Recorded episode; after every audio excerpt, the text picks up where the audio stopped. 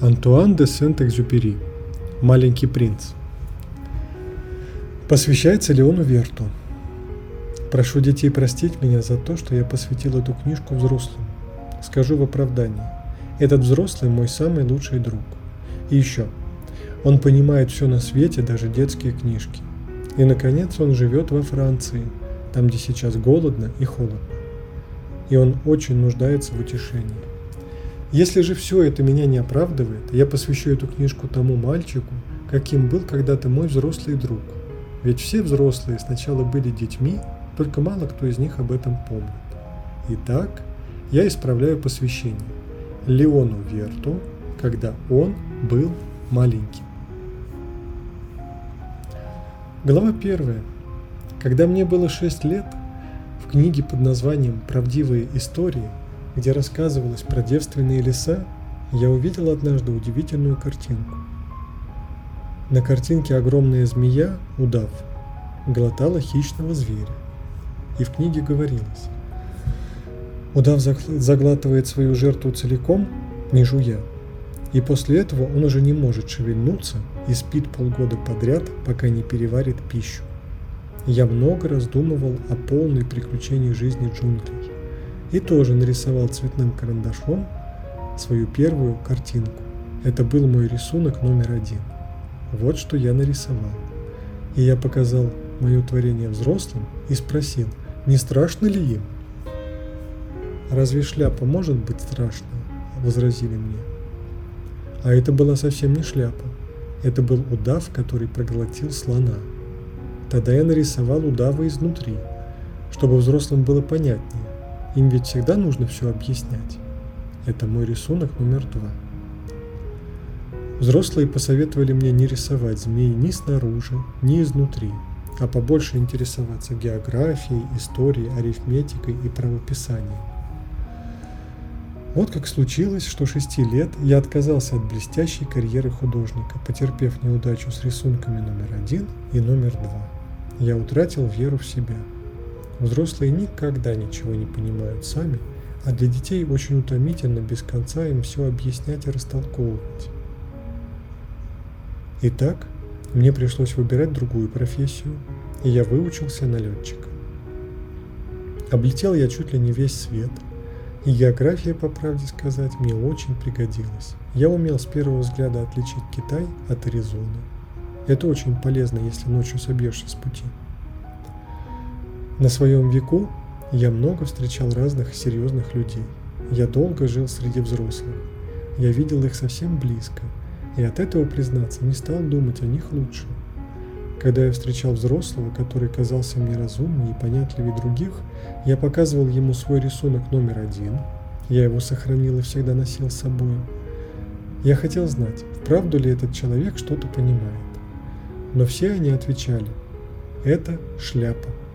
И я уже не говорил с ними ни об удавах, ни о джунглях, ни о звездах. Я применялся к их понятиям. Я говорил с ними об игре в бридж и гольф, о политике, о галстуках. И взрослые были очень довольны, что познакомились с таким здравомыслящим человеком. Так я жил в одиночестве. И не с кем было поговорить по душам. И вот шесть лет тому назад пришлось мне сделать вынужденную посадку в Сахаре. Что-то сломалось в моторе моего самолета. Со мной не было ни механика, ни пассажиров, и я решил, что попробую сам все починить, хотя это и очень трудно. Я должен был исправить мотор или погибнуть. Воды у меня едва хватило бы на неделю. Итак, в первый вечер я уснул на песке в пустыне, где на тысячи миль вокруг не было никакого жилья. Человек, потерпевший кораблекрушение и затерянный на плоту посреди океана, и тот был бы не так одинок. Вообразите же мое удивление, когда на рассвете меня разбудил чей-то тоненький голосок и сказал «Пожалуйста, нарисуй мне барашка». «А? Нарисуй мне барашка». Я вскочил, точно надо мной грянул гром. Протер глаза, стал осматриваться и увидел забавного маленького человечка, который серьезно меня разглядывал. Вот самый лучший его портрет, какой мне удалось нарисовать. На моем рисунке он, конечно, далеко не так хорош, как был на самом деле. Это не моя вина. Когда мне было 6 лет, взрослые убедили меня, что художник из меня не выйдет. И я ничего не научился рисовать, кроме удавов снаружи и изнутри. Итак, я во все глаза смотрел на это необычное явление. Не забудьте, я находился за тысячу мил от человеческого жилья. И между тем ничуть не похоже было, что этот малыш заблудился, или до смерти устал и напуган, или умирает от жажды и голода. По его виду никак нельзя было сказать, что это ребенок, потерявшийся в необитаемой пустыне, вдалеке от всякого жилья. Наконец ко мне вернулся дар речи, и я спросил, «Ну, что ты здесь делаешь?» И он опять попросил тихо и очень серьезно, «Пожалуйста, нарисуй барашка». Все это было так таинственно и непостижимо, что я не посмел отказаться. Как ни нелепо это было здесь, в пустыне, на волосок от смерти, я все-таки достал из кармана лист бумаги и вечное перо. Но тут же вспомнил, что учился-то я больше географии, истории, арифметики и правописанию, и сказал малышу, немного даже сердито сказал, что не умею рисовать. Но он ответил, все равно, нарисуй барашка. Удав слишком опасен, а слон слишком большой. У меня дома все очень маленькое. Мне нужен барашек. Нарисуй барашка. И я нарисовал. Он внимательно посмотрел на мой рисунок и сказал, «Нет, этот барашек уже совсем хилый, нарисуй другого». Я нарисовал. И мой новый друг мягко, снисходительно улыбнулся. «Ты же сам видишь», — сказал он, — «это не барашек, это большой баран, у него рога». Я опять нарисовал по-другому. Но он и от этого рисунка отказался.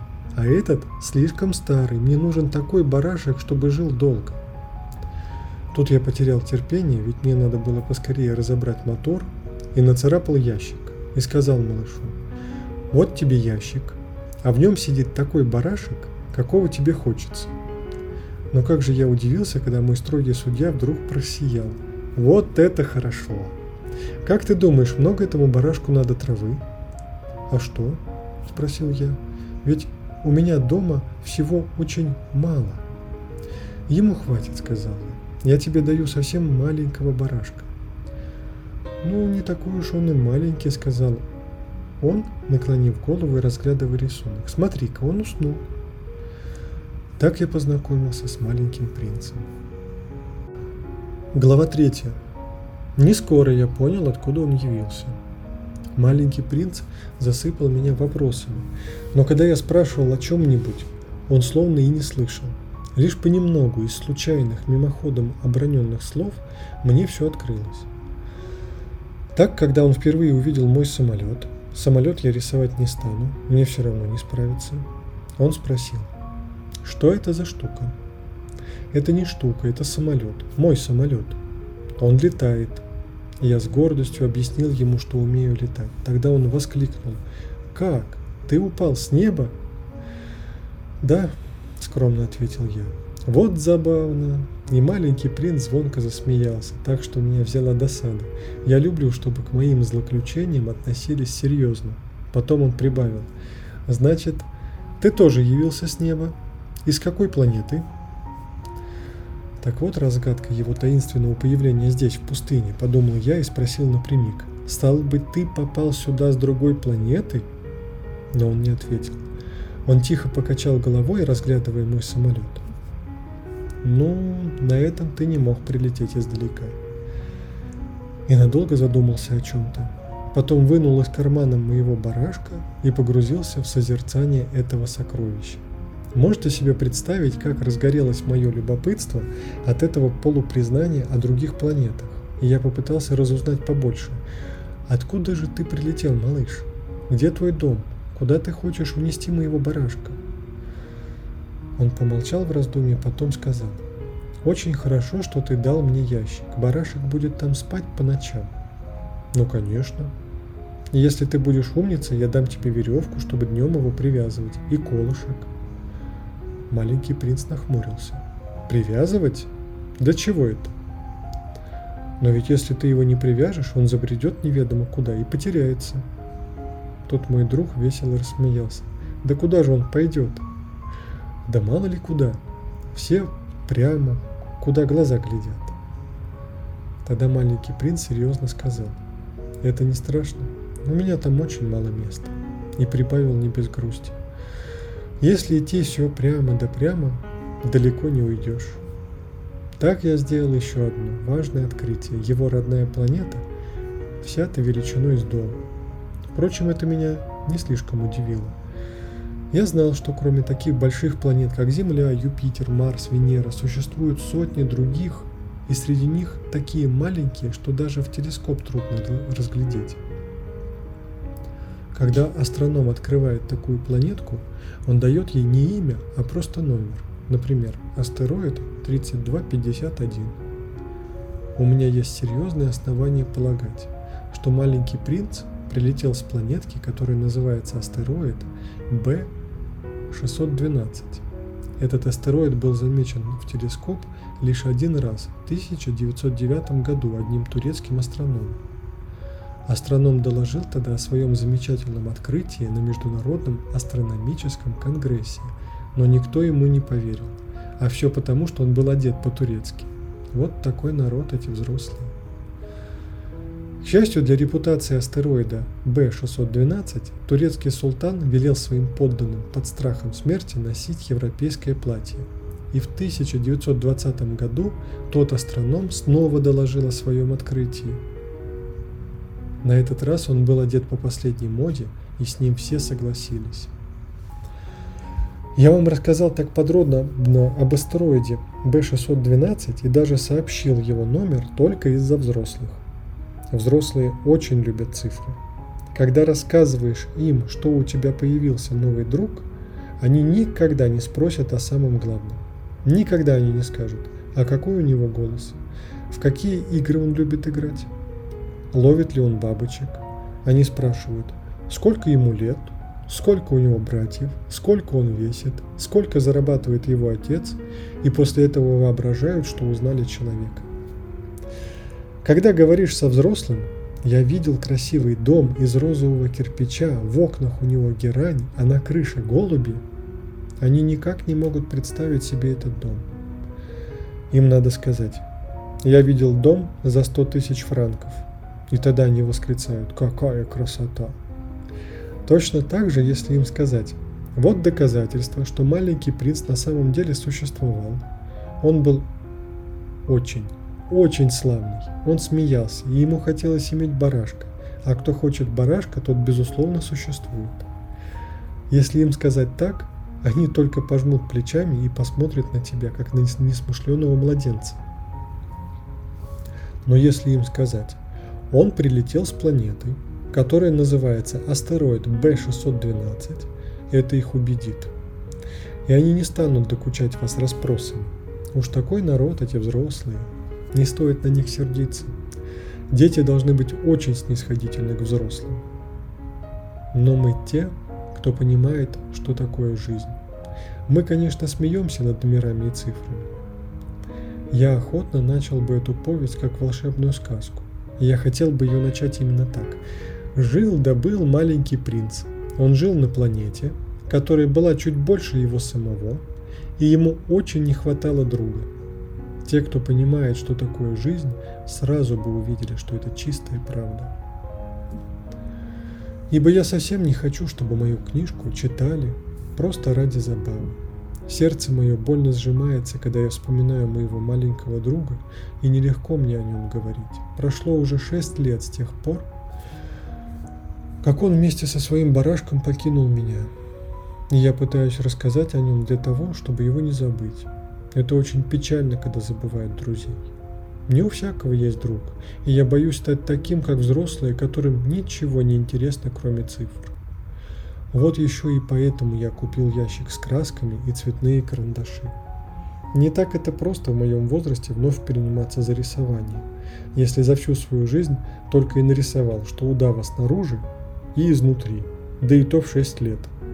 Конечно, я постараюсь передать сходство как можно лучше, но я совсем не уверен, что у меня это получится. Один портрет выходит удачно, а другой ни капли не похож. Вот и с ростом тоже. На одном рисунке принц у меня вышел чересчур большой, на другом чересчур маленький. И я плохо помню, какого цвета была его одежда. Я пробую рисовать и так, и эдак, наугад, с грехом пополам. Наконец, я могу ошибиться и в каких-то важных подробностях. Но уж не в защите. Мой друг никогда мне ничего не объяснял. Может быть, он думал, что я такой же, как и он. Но я, к сожалению, не умею увидеть барашка сквозь стенки ящика. Может быть, я немного похож на взрослых? Ну, на, наверное, я просто старею.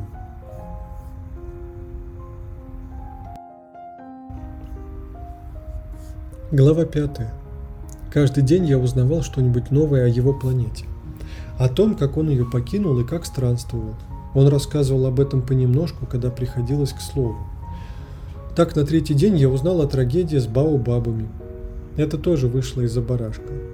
Казалось, маленьким принцем вдруг овладели тяжкие сомнения, и он спросил. «Скажи, ведь правда барашки едят кусты?» «Да, правда». «Вот хорошо». Я не понял, почему это так важно, что барашки едят кусты, но маленький принц прибавил. Значит, они и баобабы тоже едят. Я выразил, что баобабы не кусты, а огромные деревья вышиной с колокольню. И если даже он приведет целое стадо слонов, им не съесть и одного баобаба. Услыхав про слонов, маленький принц раз, э, рассмеялся. Их пришлось бы поставить тогда друг на друга. А потом сказал рассудительно, баобабы сперва, пока не вырастут, бывают очень маленькие. Это верно. Но зачем твоему барашку есть маленькие баобабы? А как же? – воскликнул он, словно речь шла о самых простых азбучных истинах. Пришлось мне поломать голову, пока я додумался, в чем тут дело.